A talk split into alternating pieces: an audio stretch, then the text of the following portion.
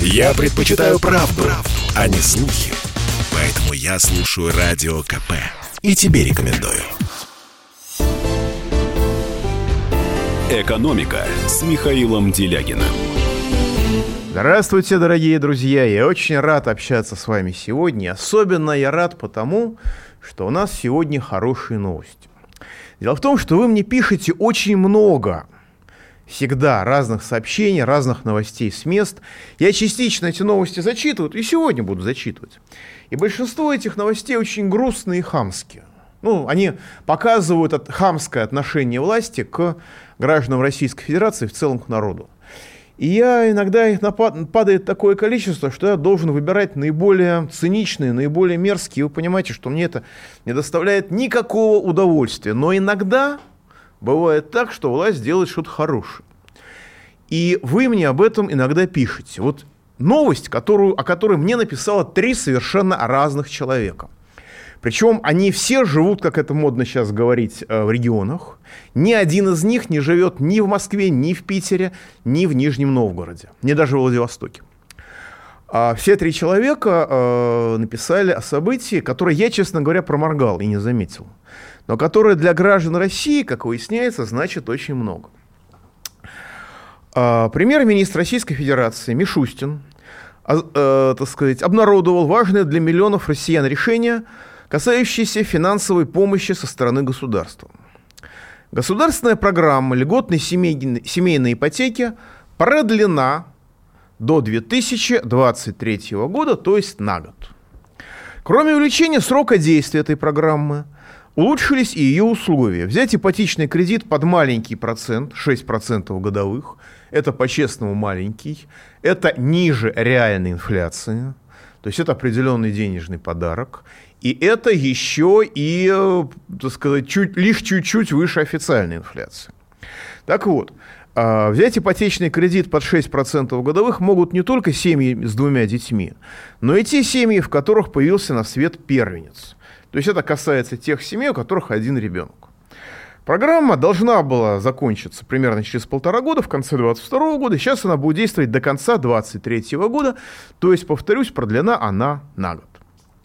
При этом премьер Мишустин подчеркнул, что использовать кредит можно как на покупку квартиры, так и на строительство частного дома.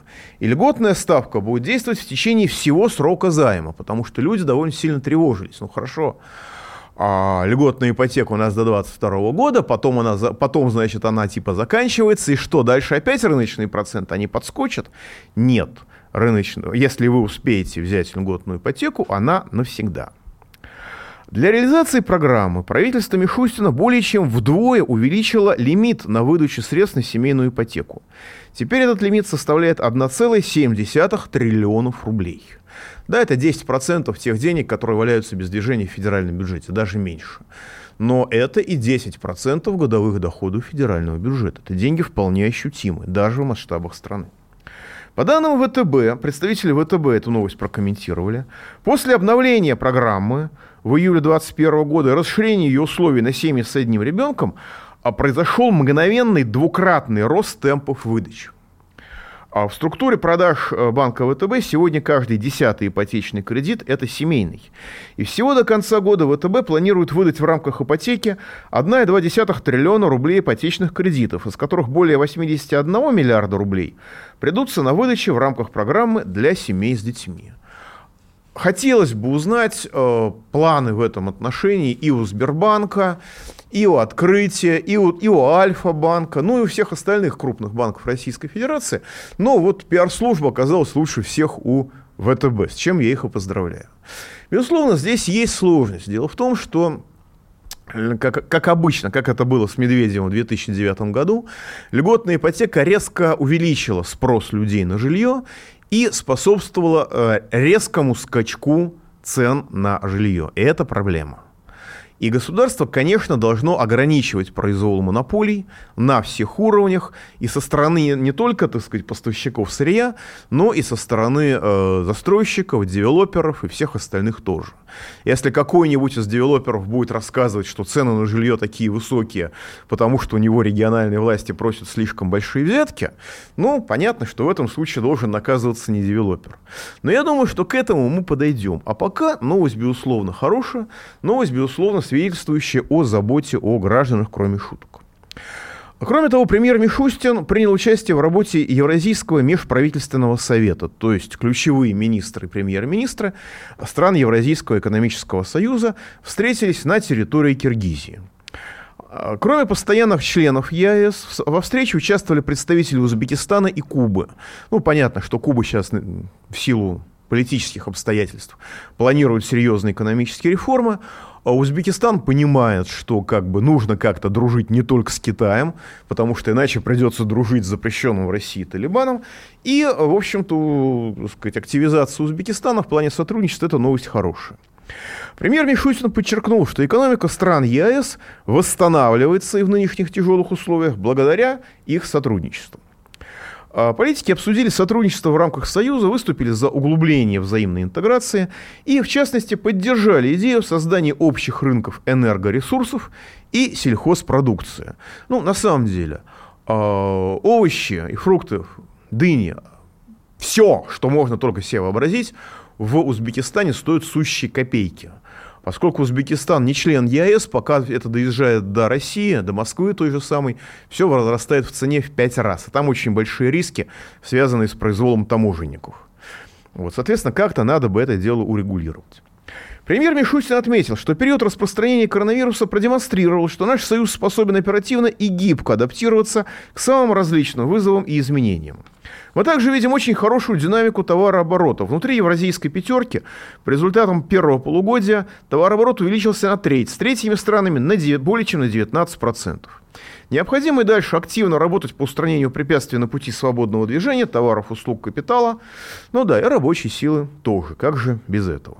Правда, положительное сальдо внешней торговли у нас с Казахстаном большое, и с Киргизией тоже довольно существенное, хотя и сокращаются. Политики также уделили особое внимание вопросам безопасности в условиях возрастающей угрозы в регионе. По итогам заседания участники встречи подписали документы о дальнейшем сотрудничестве в рамках ЕАЭС. В частности, они договорились активизировать работу по вопросам сближения односторонних нетарифных мер, то есть разного рода ограничения, связанные с качеством и квотами, а также таможенных пошлин, а также о мерах по страховой поддержке, взаимной и внешней торговли. Участники форума особо отметили утверждение дорожной карты по реализации основных этапов транспортной политики государств, членов ЕАЭС на 2021, 2022, 2023 годы, а также плана первоочередных мероприятий по цифровизации грузовых железнодорожных перевозок в интересах развития торгово-экономического сотрудничества между ЕАЭС и Китайской Народной Республикой. Помимо этого, премьер-министр Мишустин подписал распоряжение о выделении Хакасии 133 миллионов рублей для строительства трассы Абакан-Бийск, которую в Сибири уже окрестили туристическим автоматом. А деньги небольшие для федерального бюджета, деньги совсем копеечные, но очень существенные для регионов. 76 миллионов рублей из этой суммы пойдут на продолжение строительства дороги от Абакана до Таштагола Кемеровской области. Эта дорога проходит через ряд туристических достопримечательностей, в том числе недалеко от кузбасского, знаменитого на всю страну, и не только на страну, горнолыжного курорта Шерегеш. К сожалению, я там ни разу не был, но вот последние 10 лет я непрерывно мечтаю туда доехать. Может быть, по новой дороге будет это попроще. Работы на участке начнутся уже в 2021 году, уже в этом году, то есть уже вот прямо сейчас. Завершить их планируется в течение 3 лет. Эта трасса входит в проект транспортного коридора Абакан-Бийск. Еще 57 миллионов рублей пойдет на продолжение реконструкции Хакасской дороги Аскис-Берекчуль-Вершина-Тею, которая тоже является частью запланированного автобана. Здесь работы должны быть выполнены, не начаты, а выполнены целиком в следующем году. Появление транспортного коридора Абакан-Бийск благоприятно скажется на социально-экономическом развитии аж 6 сибирских регионов. Ключевая цель проекта, главная цель проекта – повышение туристической привлекательности Хакасии и Сибири в целом. Транспортный коридор между Абаканом и Бийском должен быть частью проекта «Великое Саяно-Алтайское кольцо» и осуществляться совместными усилиями трех регионов Кузбасса, Хакасии и Алтайского края. Сейчас это путь, который занимает более 1000 километров через 12 городов и через всю территорию Кузбасса. Сначала на север, а потом с севера на юг. Новая магистраль спрямит это расстояние, сократит его вдвое. А в результате между тремя регионами значительно возрастут объемы грузовых перевозок. То есть помимо внутреннего туризма резко вырастут объемы грузоперевозок.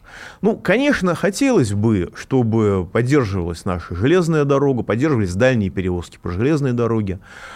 Вот. Но, судя по всему, с учетом увеличения объемов экспорта, трещит по швам наши пропускные мощности. Поэтому на относительно небольшие расстояния, несколько сот километров, правильнее действительно строить автомобильные дороги. Ну, до 800 километров автомобильные дороги более выгодны, чем железные. Это общее мировое правило. Хотя, конечно, есть проблемы и с экологией, есть проблемы и с аварийностью, и со всем остальным. Но для туризма это действительно очень хорошо. И я надеюсь по этой дороге прокатиться, чтобы не только Шерегеш посмотреть, но и остальные сказочные красоты. У меня очень много друзей в тех местах, они все непрерывно себя туда зовут, и теперь я смогу через некоторое время, через 3 года, смогу проехать по ним, по всем быстро. Пауза будет короткой, не переключайтесь. Экономика. Работа не волк. Отдохни. Послушай «Комсомольскую правду». Я слушаю Радио КП. И тебе рекомендую. «Экономика» с Михаилом Делягиным. Итак, дорогие друзья, продолжаем. Хорошие новости на этом пока еще не исчерпаны. Во время визита премьера Мишустина в Казахстан он подписал там межправительственное соглашение по разработке нового медного месторождения. Соглашение касается добычи медных руд в Челябинской области, близ российско-казахстанской границы. Непосредственно подписи под документом поставили наш министр природных ресурсов и экологии Козлов и казахстанский министр природы Мирзагалиев. Это касается Тарутинского месторождения медных руд. Восточная граница этого участка проходит вдоль государственной границы с Казахстаном. Утвержденные балансовые запасы руды более 4,5 миллионов тонн, запасы меди 63,7 тысяч тонн. Да, содержание меди в месторождениях достаточно небольшое, это специфика цветных металлов. Разработка этого месторождения очень выгодна для регионов. В Челябинской области она отдаст почти 2,5 миллиарда рублей налогов.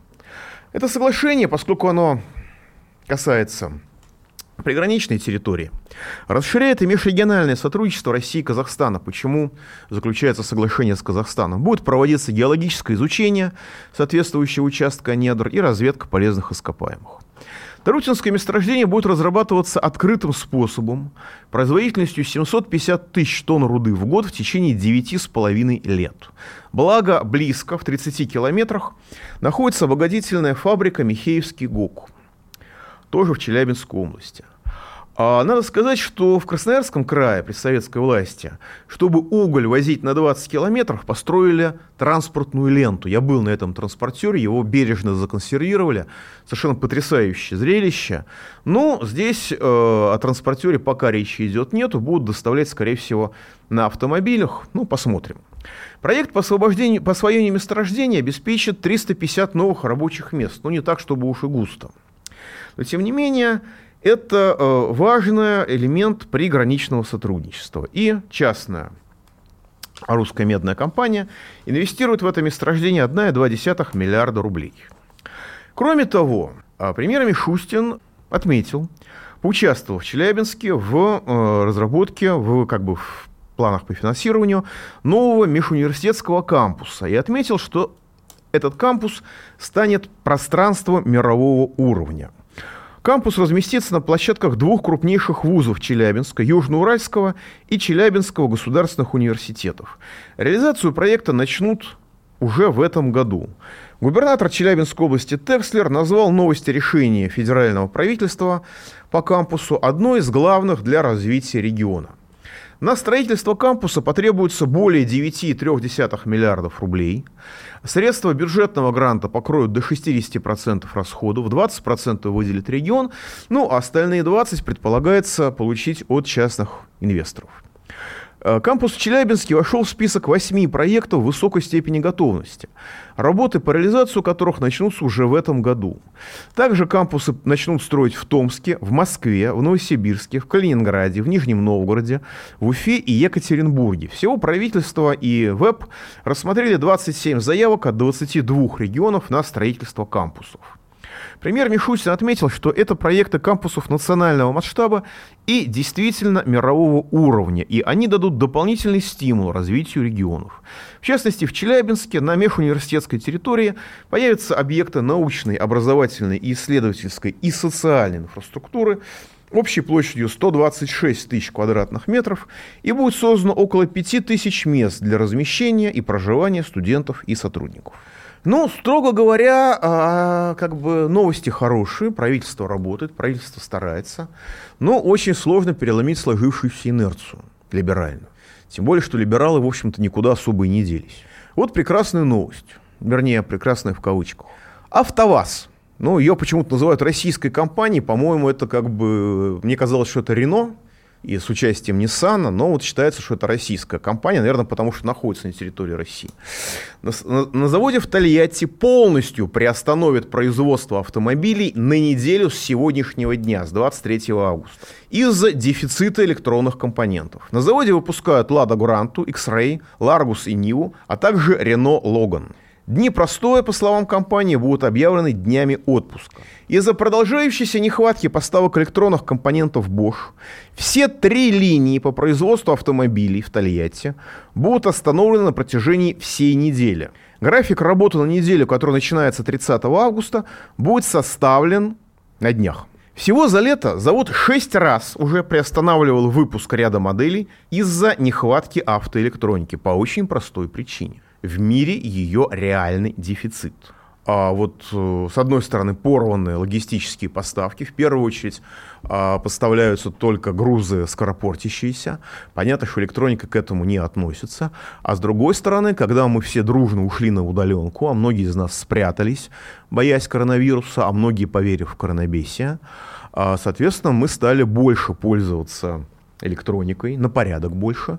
И это резко подстегнуло спрос. Производство сжалось, спрос вырос. Итого дефицит, который не только бьет по автопрому в Китае, но который очень сильно ударил и по российскому автопрому. А понятно, что, европейские поставщики сначала снабжают свои заводы, чтобы свои рабочие получали зарплату, ну а всех остальных уже по остаточному принципу. При этом завод «Лада» Ижевск, где ведется производство автомобилей «Лада Веста» и «Веста SW», испытывает меньшие трудности с дефицитом деталей. Это не только проблема глобального кризиса, это не только проблема коронабесия, это еще и плоды убийства промышленности комплектующих российскими реформаторами. Скажем, когда господин Греф был в начале нулевых годов министром экономического развития, была реальная стратегия, что ликвидировать российскую промышленность комплектующих для автопрома, все, что можно ликвидировать, и превратить российский автопром просто в сборку. Это рекламировалось, это объявлялось в середине нулевых годов, это была магистральная политика. Вот. Потом присоединились к ВТО на абсолютно кабальных колониальных условиях, выжигающих все, кроме филиалов транснациональных корпораций. Ну и вот теперь в Тольятти все это дело кушают полной ложкой. По сообщению Росбизнес-консалтинга, мошенники стали пугать уголовным наказанием за звонок в банк, вдумайтесь, для проверки информации. Мошенники сообщают гражданам, что им нужно срочно перевести все свои деньги на так называемый временный счет, чтобы уберечь свои средства. При этом у жертвы спрашивают адрес электронной почты, на который затем приходят поддельные письма из банка, Центрального банка, копию удостоверения сотрудников регулятора. В письмах указаны реквизиты резервного счета, на котором все деньги будут якобы в безопасности. Об этом сообщает агентство Росбизнес-консалтинг до завершения так называемой процедуры обновления лицевого счета. По словам общественников и по словам людей, которые мне пишут, мошенники могут выслать поддельные письма от имени прокуратуры, службы судебных приставов, пенсионного фонда. Ну, мне написал человек, которому Позвонившие мошенники представились сотрудниками ФСБ. В результате он оказался вынужден взять кредит, потому что ему реально грозили. Ему реально грозили, что мы тебя посадим от имени ФСБ. Сказали, где на сайте ФСБ найти их телефон. Он телефон нашел. Вот. И сейчас он действительно находится в пиковой ситуации. Потому что, естественно, погасить кредит досрочно уже не получается. Вот. И новостью в этих мошенничествах является угроза наступления уголовной ответственности. Цитирую: за распространение информации, полученной в ходе выполнения регламентных работ. Мне эти мошенники один раз звонили прямо во время эфира «Комсомольской правды», кроме шуток. То есть жертву пугают сейчас уголовным преследованием, если она попытается позвонить в банк и проверить информацию о необходимости смены своего лицевого счета и перевода всех денег на какой-то резервный счет. Ранее начальник Следственного департамента МВД заявил, что Банк России недостаточно быстро блокирует фишинговые сайты. У регулятора уходит 3 дня, чтобы найти и заблокировать фишинговые сайты. По словам начальника Следственного департамента МВД, банкам и правоохранительным органам, наверное, не МВД, а каким-то другим правоохранительным органам, нужно наращивать скорость обмена данными, что могло бы ускорить раскрываемость преступлений. Вообще-то говоря, мне всегда казалось, что правоохранительные органы должны ловить мошенников, а не заниматься блокировкой фишинговых сайтов. Ну, правда, наверное, они заняты чем-нибудь другим, более важным. Контролем за тем, чтобы кто-нибудь из нас что-нибудь лишнее не написал в соцсетях про руководство страны, про этническую мафию. А то ведь напишите и сядете, и вас эти же самые люди, которые не обращают внимания на мошенников, которые вытряхивают у людей последние, эти же самые люди вас будут сажать и звездочки на этом получать. Вот. Ну, а с другой стороны, так говорят, что эти мошенники представляются там сотрудниками прокуратуры, ФСБ, других органов власти. А с другой стороны, репутация органов власти такова, что если вдруг случайно выяснится, что они не просто представляются, а там и действительно работают, ну что, кто-то удивится этому в нашей стране. Ну, члены партии власти, наверное, удивятся. Представители соответствующих органов, наверное, удивятся. А обычные граждане, которые все это наблюдают каждый день, абсолютную безнаказанность, ну, почти абсолютную безнаказанность этнической преступности и все остальное, и золотые унитазы крупным планом у скромных офицеров, не хочется называть их другим словом.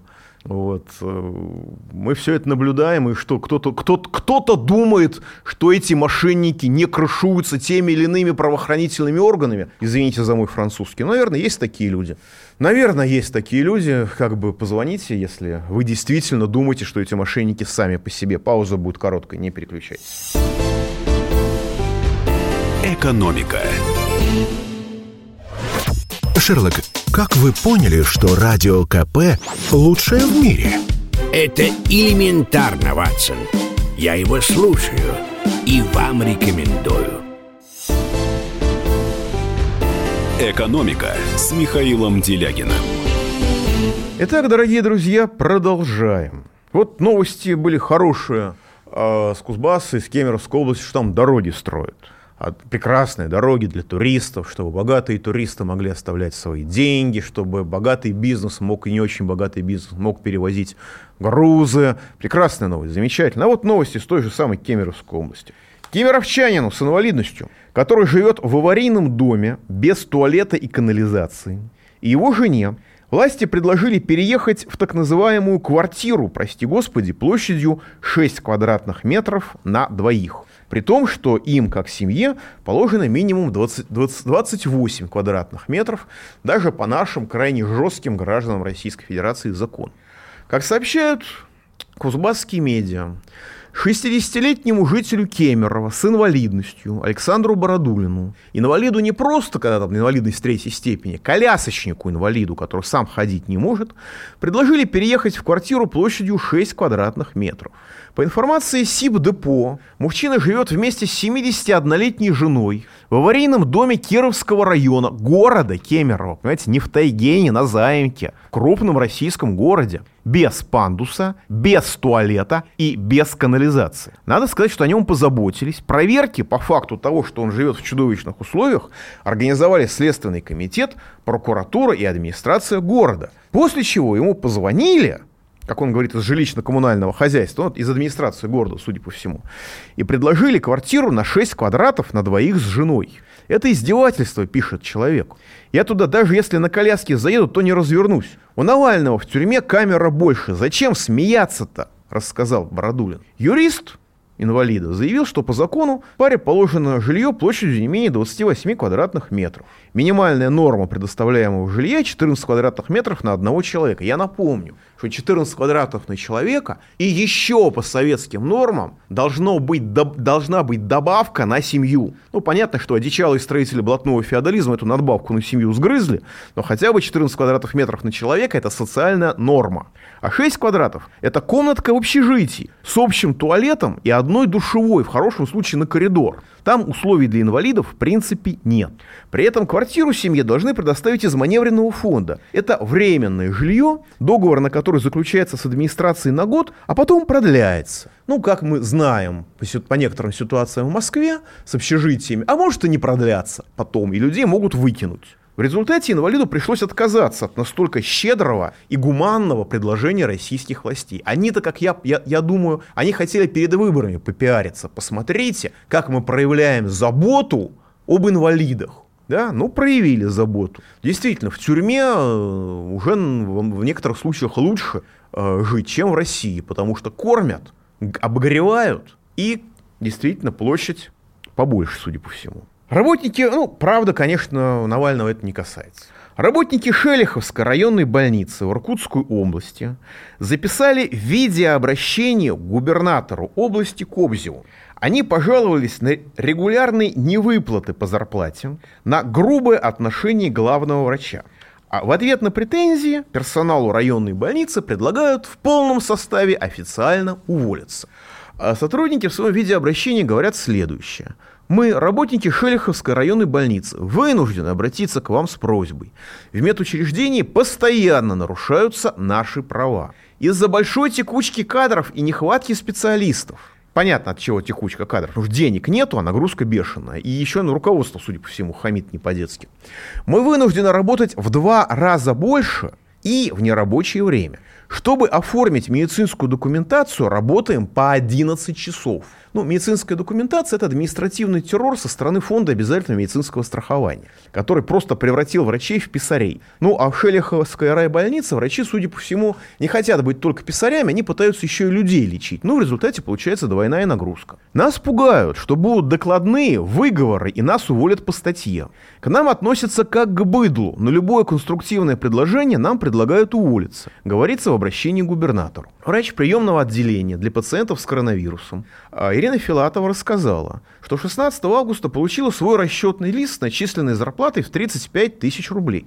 Она обратилась к главному экономисту больницы. Однако та в грубой форме ответила, что это достаточная зарплата, и человек, который работает в приемном отделении, специализированном для коронавирусных больных, не имеет права претендовать на стимулирующие выплаты. Вероятно, все стимулирующие выплаты ушли главному врачу и бухгалтеру, как это обычно бывает в сегодняшней ситуации, когда власти отказались от тарифной сетки и отдали выплату заработной платы на произвол руководителям бюджетных учреждений. В результате, когда там по майским указам Путина повышают заработные платы, это повышение обычно касается главврача или там ректора вуза и его ближайшего административного окружения.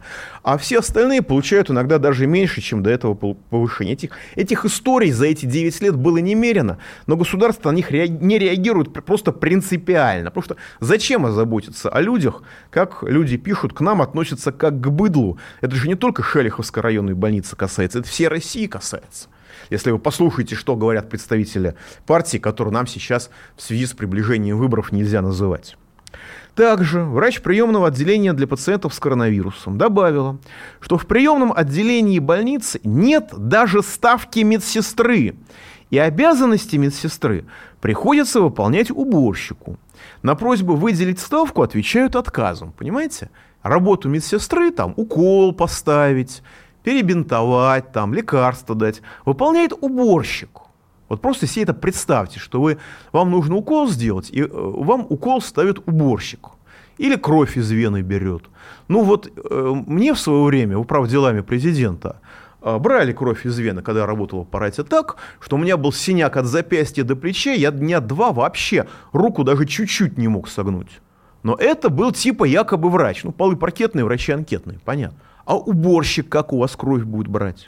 Старшая медсестра стационара поликлиники отметила, что сотрудников отделения перевели на работу по вакцинации от коронавируса. Но не было проведено обучение по вопросам введения иммунобиологических препаратов. Предвакцинальный осмотр не проводится врачом. То есть, понимаете, колите жидкость в тушке, а можно это делать, нельзя это делать. Что делать, если у человека начнется анафилактический шок? Такое бывает, на самом деле, со всеми вакцинами. Это стандартный риск. А на самом деле, если вы куда-то приходите к врачу, обязательно посмотрите. Вот в процедурной на стене должна быть бумажка, где должно быть расписано действие при анафилактическом шоке. Это первая обязательная вещь, потому что, когда у человека возникает этот шок, ну, крайне редко, но бывает, даже при безобидных процедурах сравнительно. А врач сам может быть в состоянии шока, он может забыть все, и крупными буквами на стене должно быть это написано, последовательность действий очень простых, чтобы врач все это прочитал и успел оказать помощь. Но, понимаете, а здесь выясняется, что в принципе никакого обучения по очень специфической вакцине не проводилось, даже теоретически.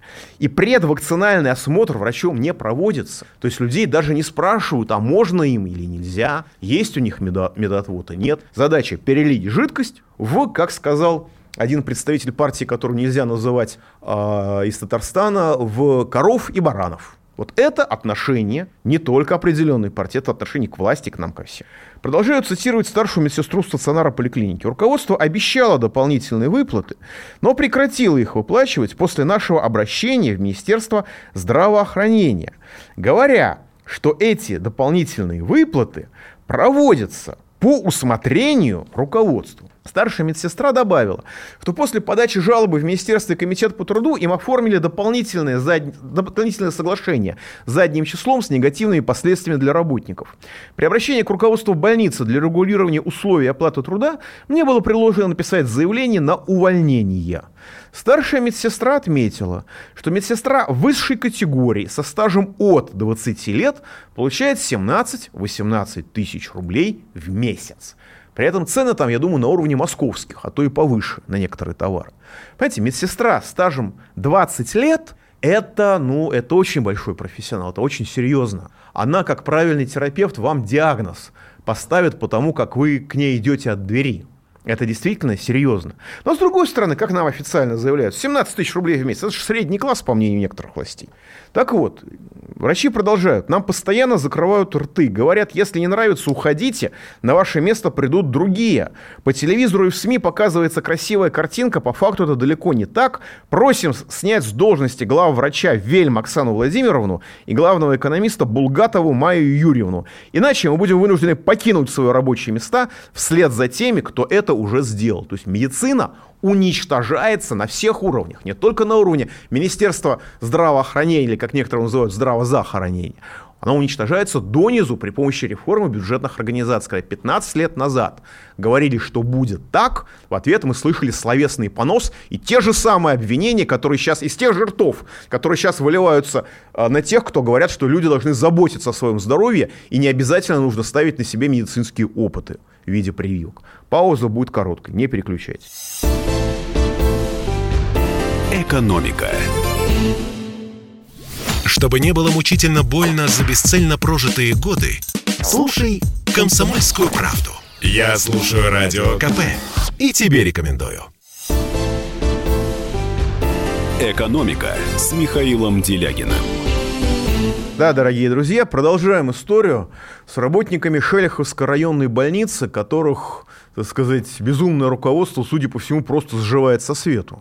Потрясающая фраза в новости. В пресс-службе районной больницы журналисту ИРК.ру прокомментировали, что сейчас главный врач Оксана Вильям находится в командировке в больнице в коммунарке. Да, то есть в командировку. Чтобы летать через всю страну в Москву, деньги есть. А чтобы людям платить, которые работают реально с коронавирусом, а по хваленому дистанционному образованию получить все необходимые методички и все инструкции, вот на это денег нет. Под обращением к губернатору Кобзеву подписалось 17 медиков больниц. 17 августа учреждение посетил заместитель министра здравоохранения региона Шелехов, поговорил с каждым заявителем, выявив серьезные проблемы. Разбор ситуации продолжится после того, как главврач Вельм вернется из командировки. Ну, под выборы, может быть, что-то и решится. Но проблема не системная. Проблема здесь не отдельной больницы, проблема системная. Вот я боюсь, вы не обратили внимания на слова, которые я сейчас зачитал. В пресс-службе районной больницы журналисту сообщили, понимаете? Вот на пресс-службу у них деньги есть. На то, чтобы кататься в Москву через всю страну, а там еще до Иркутска доехать, это будет по деньгам как бы не столько же, сколько до Москвы долететь. На это деньги есть. Да, вместо того, чтобы по видеоконференции получить всю необходимую информацию. Как сейчас люди подпольно, врачи подпольно друг друга лечат, как на самом деле нужно спасать людей от коронавируса. Потому что официальные указания, они, так сказать, не всегда, так сказать, адекватны и иногда ведут к чудовищным последствиям. Люди подпольно по видеоконференции связываются, проводят нелегальные конференции, чтобы как бы не убивать людей, а их спасать. А здесь, пожалуйста, пресс-служба в районной больнице есть. Деньги на то, чтобы летом съездить в Москву, а может не только в Москву, есть. А вот на то, чтобы людям платить заработную плату хоть по чуть-чуть, вот на это денег нет. Почему? Потому что реформа бюджетных учреждений, которую продавила партия, которую нельзя сейчас называть, да, и провела, эта реформа бюджетных учреждений отдала, превратила работников бюджетных учреждений, по сути дела, в крепостных. Это очень удобно, когда нужно организовать фальсификацию выборов или голосование из-под палки. Но это система рабовладения, по сути дела, которая создана в бюджетных организациях. Когда есть там главврач или ректор или там другое первое лицо, и оно творит все, что угодно. Вплоть до того, что все деньги можно... У нас был один министр, его, правда, вовремя остановили, когда он привык в одной из республик к этой практике. Он пришел, молодой мужик на должность министра, он сказал: а что, я себе всю зарплату выплачу министерству, а потом, кто работает, я лучше всех знаю, я им раздам. Ну, и ему объяснили, что так не надо, потому что это федеральный министр. Но он был очень удивлен, потому что он этого насмотрелся, как я понимаю, в бюджетных учреждениях. Продолжаем замечательные новости. Идем дальше на восток, Забайкалье, Прииск, Большая речка. Там отсутствует сотовая связь, в принципе. Ну, на самом деле, я езжу из Москвы в Нижний Новгород довольно часто. И я могу сказать, что тоже есть много мест, даже в европейской части России, где полностью отсутствует сотовая связь. И люди при этом живут. Но жители прииска Большая речка в Забайкалье написали обращение по этому поводу на официальный аккаунт правительства Забайкальского края в Инстаграм. И получили ответ, что при наличии финансирования в следующем, 2022 году, им протянут волоконно-оптическую линию связи. А если, конечно, будут деньги. Но если не будет денег, ну, понятно, идите, так сказать, как это Медведев сказал, всего вам доброго, денег нет, но вы держитесь. Но зато у них в селе, как обратило внимание правительство Забайкальского края, у них есть универсальный таксофон. А в настоящее время Министерство жилищно-коммунального хозяйства, это я цитирую официальный ответ, разработан план развития инфраструктуры связи Забайкальского края на 2021-2024 годы. При выделении до населенного пункта Большая речка запланировано, при выделении средств, запланировано строительство волоконно-оптической линии связи. Повторюсь, денег не выделят, значит ничего запланировано не будет. Также в населенном пункте имеется таксофон универсального обслуживания. Какие формулы? То, представляете, таксофон универсального обслуживания. Какие формулы для телефона-автомата, посредством которого можно, внимание, осуществлять звонки в экстренные оперативные службы, ответили в правительстве региона на обращение жителей. Как быть жителям, которые в силу ограниченных физических возможностей до этого таксофона дойти не могут? Как быть людям, если вдруг произошло две чрезвычайных ситуации? Ну, например, нужно вызвать одновременно пожарников и скорую помощь для тех, кто обгорел на пожаре. И, соответственно, нужно делать два звонка сразу. Об этом в правительстве не ответили, и, насколько я могу судить, правительству, в принципе, не интересно. Я напоминаю, на дворе 21 год, 3-го тысячелетия. Из комментариев придут только один, самый точный, а еще дымовые сигналы можно подавать. Кстати, может быть, в этом настоящая причина пожаров в Сибири. Просто дымовые сигналы приходится подавать при таком руководстве. А вот еще из Забайкальского края. Зампред правительства Забайкальского края Гурулев на заседании штаба по вакцинации 19 августа предложил бизнес-омбудсмену вакцинировать 100% работников, чтобы избежать новых ограничений в работе, цитирую ее, кентов. Что мы будем делать с твоими кентами, сказал зампред правительства Забайкальского края, которые не хотят вакцинироваться, и потребовал 100% вакцинации. А несчастная бизнес-омбудсмен пыталась юлить. Она, судя по всему, тоже не знала, что она не имеет права людей принуждать к насильственной вакцинации, что это незаконно, что даже органы власти, которые сначала всех закошмарили, что вы обязаны работодателя вакцинировать, после массовых обращений в суды дали заднюю, меня за это забанили на Ютьюбе, но они дали заднюю, сейчас выдали специальное объяснение, что это не приказ, а всего лишь рекомендация. Но в Забайкалье про это никто не знает, судя по всему.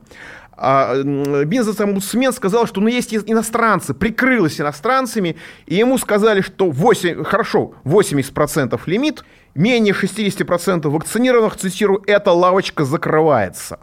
То есть, понимаете, зампред правительства Гурулев разговаривает с женщиной, жаргоном, блатным, с абсолютно, насколько можно судить по тексту, хамскими интонациями. Знаете, в казарме так не разговаривают. Причем это типа генерал-лейтенант, как следует из комментариев. Это что у нас в армии служат генералами, если вот такое, так общается с женщинами. Если таких людей держат заместителями председателя правительства Забайкальского края, прости господи, что ж там с министрами-то? Ну, я понимаю, что там, наверное, кошмар и катастрофа. Вот. И это люди, которые реально нами управляют. Эти люди, которые требуют благодарности. Это тот самый Забайкальский край, где губернатор, когда ему захотелось в командировку, выгнал людей из рейсового самолета, полетел сам, потом лгали в лицо тому же Андрею Викторовичу Караулову, его присной, что ничего этого не было. И ничего страшного. Продолжает руководить краем в прежнем стиле. Вот это лицо власти, которое нужно как-нибудь изменить. Пауза будет короткой. Счастливо. Не переключайтесь. Экономика.